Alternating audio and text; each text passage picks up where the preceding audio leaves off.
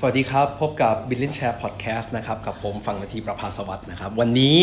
เราจะมาคุยกันในหัวข้อว่าทำอย่างไร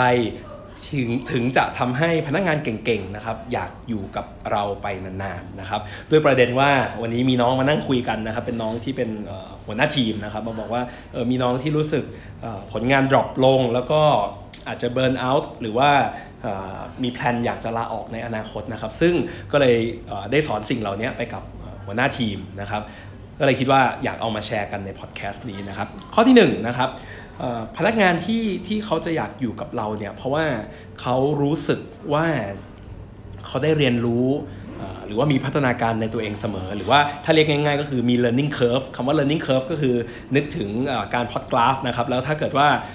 การเติบโตหรือการเรียนรู้ที่ที่พัฒนาตัวเองมันดีเนี่ยเคอร์ฟมันจะชันนึกออกใช่ไหมฮะเพราะฉะนั้นก็ข้อหนึ่งก็คือมี learning curve ที่ดีเสมอนะครับรู้สึกว่าได้เรียนรู้สิ่งใหม่ ๆ ตลอดเวลานะครับสำคัญก็คือบางคนเนี่ยได้เรียนรู้นะ แต่ว่าไม่ชัดว่าตัวเองพัฒนาการ ก็คือได้รับแต่ไม่เห็นนะครับ เพราะฉะนั้นหน้าที่ของหัวหน้าทีมเนี่ยก็ต้องทำให้เขาเห็นการเติบโตของตัวเองอยู่เสมอนะครับ อาจจะทำโดยการ reflect ก็ได้นะครับว่าคุณคิดว่าคุณมีอะไรเปลี่ยนแปลงไปในตัวเองบ้างตลอด 3 เดือนที่ผ่านมานะครับ หรือเอเราเป็นคนที่ reflect เขาโดยตรงเลยก็ได้ว่า เออเขาทำอันนี้ได้ดีขึ้นนะ ชี้ให้เขาเห็นชัดขึ้นนะครับ ไม่ใช่แค่ให้เขาเรียนรู้สิ่งใหม่ๆอย่างเดียว แต่ว่าให้เขารับรู้ด้วยว่าเขาเติบโตนะนะครับ ได้หรือว่าได้เรียนในสิ่งที่เขาต้องการเรียน อันนี้อันนี้สำคัญ เพราะว่าหลายครั้งที่หัวหน้าอยากพัฒนาลูกน้องนะครับ อยากให้รู้สึกได้เรียนสิ่งใหม่ ๆ ตลอดเวลา แต่ว่าเรื่องที่หัวหน้าอยากให้เรียนเนี่ยกลับไม่ใช่เรื่องที่ลูกน้องสนใจนะครับ มันก็กลายเป็นไฟบังคับนะครับ ก็คือบังคับให้เรียนถ้าว่าง่าย ๆนะครับก็ไม่เกิดผลลัพธ์ที่ดีนะครับ แล้วกลายเป็นว่ารู้สึกไม่ดีด้วยซ้ำเพราะฉะนั้น ให้ถามลูกน้องก่อนนะครับว่าอะไรที่เขาอยากพัฒนาตัวเอง แล้วก็สนับสนุนให้ถูกทางนะครับ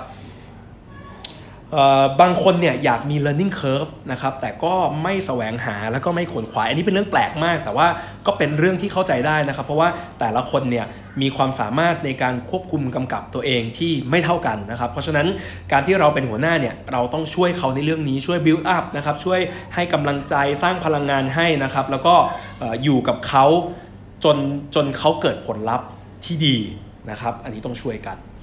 ข้อที่ 2 เมื่อกี้ข้อแรกก็คือ learning curve นะครับ ข้อที่ 2 ก็คือ relationship management นะครับ ต้องดีนะครับคำว่า relationship management เนี่ยมันคือมันคือการบริหารความสัมพันธ์ต้องเข้าใจแบบนี้ก่อนว่าหลายคนเข้าใจคำว่า relationship ผิดนะครับ แยก relationship ระหว่างงานกับกับส่วนตัวไม่ออกจากกันนะครับ แล้วก็บอกว่าเอ้ยเนี่ยกับลูกน้องคนนี้โอ้โห เราไปกินเหล้าไปปาร์ตี้ด้วยตลอดเวลาเลย แต่ทำไมเขายังรู้สึกไม่โอเคกับงานนะครับ เพราะบางคนเนี่ยพอไปปาร์ตี้ไปสังสรรค์เป็นเพื่อนกันสนิทกับลูกน้องเนี่ยก็คือ relationship ในชีวิตดีนะครับ แต่พอมาถึงในลักษณะของงานแล้วเนี่ยด้วยความสัมพันธ์ที่ดีนั้นเนี่ยเขาหัวหน้างานคนนั้นก็เลยไม่กล้าที่จะฟีดแบ็กลูกน้อง เพราะไม่อยากให้เสียความสัมพันธ์ที่ดีนั้นไปนะครับพูดง่ายๆว่าสนิทจนเกรงใจนั่นเองนะครับ ก็ต้องต้องต้องแยกให้ออกระหว่าง relationship ในงานกับ relationship ในชีวิตจริง ซึ่งทำในงานให้ดีนะครับ แล้วก็แบ่งครึ่งนะครับ จริง ๆ relationship ในชีวิตเนี่ยช่วยได้นะครับ ช่วยทำให้ relationship ในงานดีได้ด้วย แต่ว่าเราต้องแบ่งดีๆนะครับ ไม่จำเป็นต้องใช้เวลาเยอะนะครับ แต่ว่าต้องมีคุณภาพ หมายความว่าอะไร หมายความว่าไม่จำเป็นต้องโอ้โห นั่งกินเหล้ากับเขาตลอดเวลาหรือว่า หรือว่าไปเที่ยวกับเขานะครับบ่อยๆ อะไรเงี้ยไม่จำเป็นต้องขนาดนั้นนะครับ บางทีเนี่ยการนั่งคุยกับลูกน้องวันละ 5 นาที 10 นาทีเนี่ยก็เกิดได้นะครับ และเกิดได้มากกว่าการรู้จักกันมานานด้วยซ้ำแต่ว่าข้อนี้ก็คือหัวหน้าเนี่ยต้องมีมีมีทักษะที่จะรับฟังแล้วก็ มีคำถามที่ดีแล้วก็ empathy เก่งๆ active listening เก่งๆ นะครับ แล้วก็มีบุคลิกที่เปิดรับฟังลูกน้อง ลูกน้องเขาก็จะกล้าพูดมากขึ้น เราอาจจะรู้จักและเข้าใจลูกน้องได้มากขึ้นมากกว่าการที่ไปเที่ยวกับเขาไปไปใช้ชีวิตกับเขาหรือเป็นเพื่อนเขาอีกด้วยซ้ำนะครับ ชื่นชมแล้วก็ให้กำลังใจนะครับ แล้วก็ติดตามงานฟีดแบ็ให้ถูกเวลานะครับเขาบอกว่า positive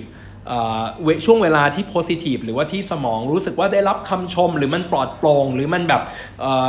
เป็นเรื่องดีๆ ในชีวิตเนี่ยมันจะทำให้เกิดการเรียนรู้และพัฒนาได้ดีกว่า เพราะฉะนั้นการให้กำลังใจกันการชื่นชมกันเป็นเรื่องสำคัญมากนะครับ แล้วก็ไม่ไม่ใช่ว่าพอแบบบอกว่าให้ชื่นชมให้กำลังใจก็แบบ ไม่ตามงานเลยไม่ feedback เลยไม่ตำหนิเลยคนละเรื่องนะครับ เพียงแต่ว่าต้องทำให้ถูกเวลาซึ่งผมมองว่า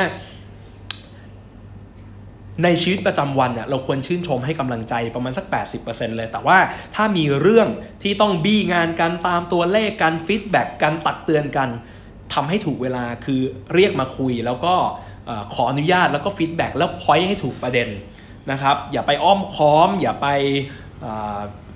ค่อยๆ พูดประนีประนอมนะครับพอยต์ให้ถูกประเด็นนะครับ แต่ว่าขออนุญาตก่อนนะครับเขาจะพร้อมรับนะครับผมข้อ3นะครับรู้ความต้องการ ในการทำงานว่าทำงานแล้วเนี่ยต้องการอะไรนะครับ ซึ่งมีอยู่ประมาณ 4 อย่างหลักๆที่ที่คนทั่วไปต้องการอย่างแรกเลยคือเงิน พูดง่ายๆว่าพี่ถ้าหนูทำแล้วเนี่ยหนูอยากได้เงินมากๆ อยากเอาไปจุนเจือครอบครัวอยากเอาไปซื้อของอะไรก็ว่าไปนะครับก็เป็นเรื่องหลักของเขาซึ่งไม่ใช่เรื่องผิดนะครับ แล้วเราก็เราต้องยอมรับด้วยว่ามันเป็นเรื่องปกติได้นะครับ หัวหน้าหลายคนพอ พอรู้ว่าลูกน้องแบบทำงานแล้วต้องการเงินบางทีก็จะรู้สึกว่า โหเนี่ยไม่เสียสละเลยนะ เห็นแก่เงินอะไรเห็นแก่ตัวแบบนั้นถือเป็น mindset ที่ผิดนะครับ ถือว่าเราไม่เอมพัตตีเขานะครับ บางคนต้องการเรื่องสังคมนะครับในการทำงานมีเพื่อนร่วมงานที่ดีนะครับ คุยกันได้ ไม่มีการนินทานะครับ ในที่ทำงานมีความสัมพันธ์ที่ดีต่อกันนะครับเหมือนเหมือนอยู่ได้อยู่ในกลุ่มเพื่อนที่ดีนะครับก็เป็นเรื่องเพื่อนเรื่องสังคม บางคนต้องการเรื่องการพัฒนาตัวเองนะครับ เช่นโอ้มาแล้วได้เรียนรู้สิ่งใหม่ๆเนี่ยดีมากเลยเรื่องเงินฉันไม่ได้ให้ความสำคัญอะไรเท่าไหร่ เรื่องเพื่อนไม่ได้ให้ความสำคัญอะไรเท่าไหร่ แต่ว่าถ้าฉันรู้สึกว่าฉันได้พัฒนาตัวเอง ฉันให้เป็นอันดับหนึ่งเลย ซึ่งแน่นอนครับว่าบางทีเขาอาจจะต้องการทั้ง 3 อย่าง แต่เราต้อง priority ได้นะครับว่าเขาต้องการอย่างไหนมากกว่ากันนะครับวิธี priority ง่าย ๆ เลยก็ให้เปรียบเทียบเลยเช่น ถ้าสมมติที่นี่มีคลาสในการพัฒนาตัวเองแต่เงินไม่ดีแต่อีกที่หนึ่งอะเงินดีกว่า แต่ว่าไม่มีคลาสพัฒนาตัวเองเลย แล้วก็ไม่ได้ทำให้เรารู้สึกพัฒนาเลยเนี่ยอยากอยู่ที่ไหน ถ้าเขาอยากไปอีกที่หนึ่งก็แปลว่าเงินเป็น priority ก่อนการพัฒนาตัวเองนึกออกใช่ไหมครับแล้วเขาบอกว่าเอ้ยเลือกอยู่ที่นี่นะก็แสดงว่าเขาให้คุณค่ากับการพัฒนาตัวเองมากกว่าเงิน นะครับนี่คือวิธีเปรียบเทียบ ซึ่งก็เอาไปเปรียบเทียบกับเรื่องเพื่อนเรื่องสังคมเรื่องอรูปแบบในการทำงานเรื่องอะไรมันมีประเด็นพวกนั้นที่เอาไปเปรียบเทียบได้ แล้วเราจะ priority ได้ว่าเขาให้ความสำคัญกับสิ่งไหนมากกว่ากันนะครับสิ่งนี้เนี่ยมันมีประโยชน์ยังไงรู้ไหมครับ มันเอาไปผลักดันต่อได้นะครับ อย่างเช่น ถ้าเกิดว่าเรารู้ความต้องการของเขาว่า คนนี้ให้เรื่องเงินเป็นเรื่องสำคัญเลยนะ แล้วเราอยากให้เขาพัฒนาตัวเองเนี่ยเพื่อเขาจะได้รู้สึกว่ามี learning curve เนี่ยอย่างที่บอกไปว่าบางทีอยากมีแต่ก็ไม่ได้ขวนขวายเนี่ยเราก็ต้องผลักดันนะครับถ้าเขาต้องการเรื่องเงินเราอาจจะบอกเลยว่าเนี่ยถ้าเรียนนะเรียนแล้วมันจะทำให้เขาทำงานได้ดีขึ้น แล้วเขาก็จะได้เงินมากขึ้นคือเชื่อมโยงให้เขาเห็นนะครับ หรือถ้าเขาเข้าเรียนจะได้เหมือนเบี้ยขยันนะครับ แต่เป็นเบี้ยความรู้อะไรอย่างนี้ก็ได้ ก็อาจจะตรงๆเลยว่าถ้าเขาเรียนก็ได้ตังค์ นะครับซึ่งแล้วแต่วิธี management ของหัวหน้านะครับหรือถ้าเขาเป็นสไตล์แบบว่าชอบพัฒนาตัวเองอยู่แล้ว เราก็เอาไปบอกเขาเลยว่าถ้าเขาถ้าเขาเข้าเรียนเนี่ยสิ่งที่เขาจะพัฒนาจากการเข้าเรียนคลาสนี้เนี่ยมันจะได้อะไรมากมายแค่ไหนนะครับหรือถ้าเขาเป็นเรื่องของ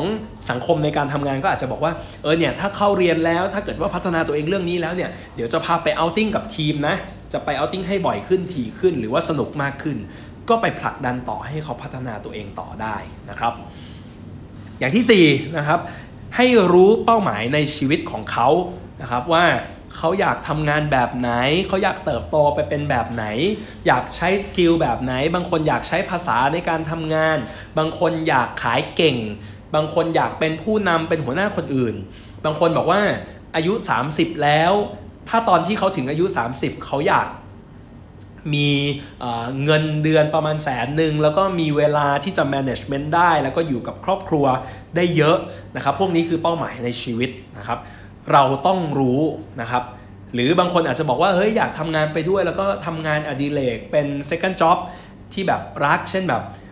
ฉันชอบแต่งหน้าอออยากรับงานแต่งหน้า ฉันอยากรับงานถ่ายรูปให้กับคนอื่น ฉันอยากรับงานวาดภาพทำกราฟิกให้คนอื่น แต่ว่างานประจำอาจจะไม่ใช่แบบนั้น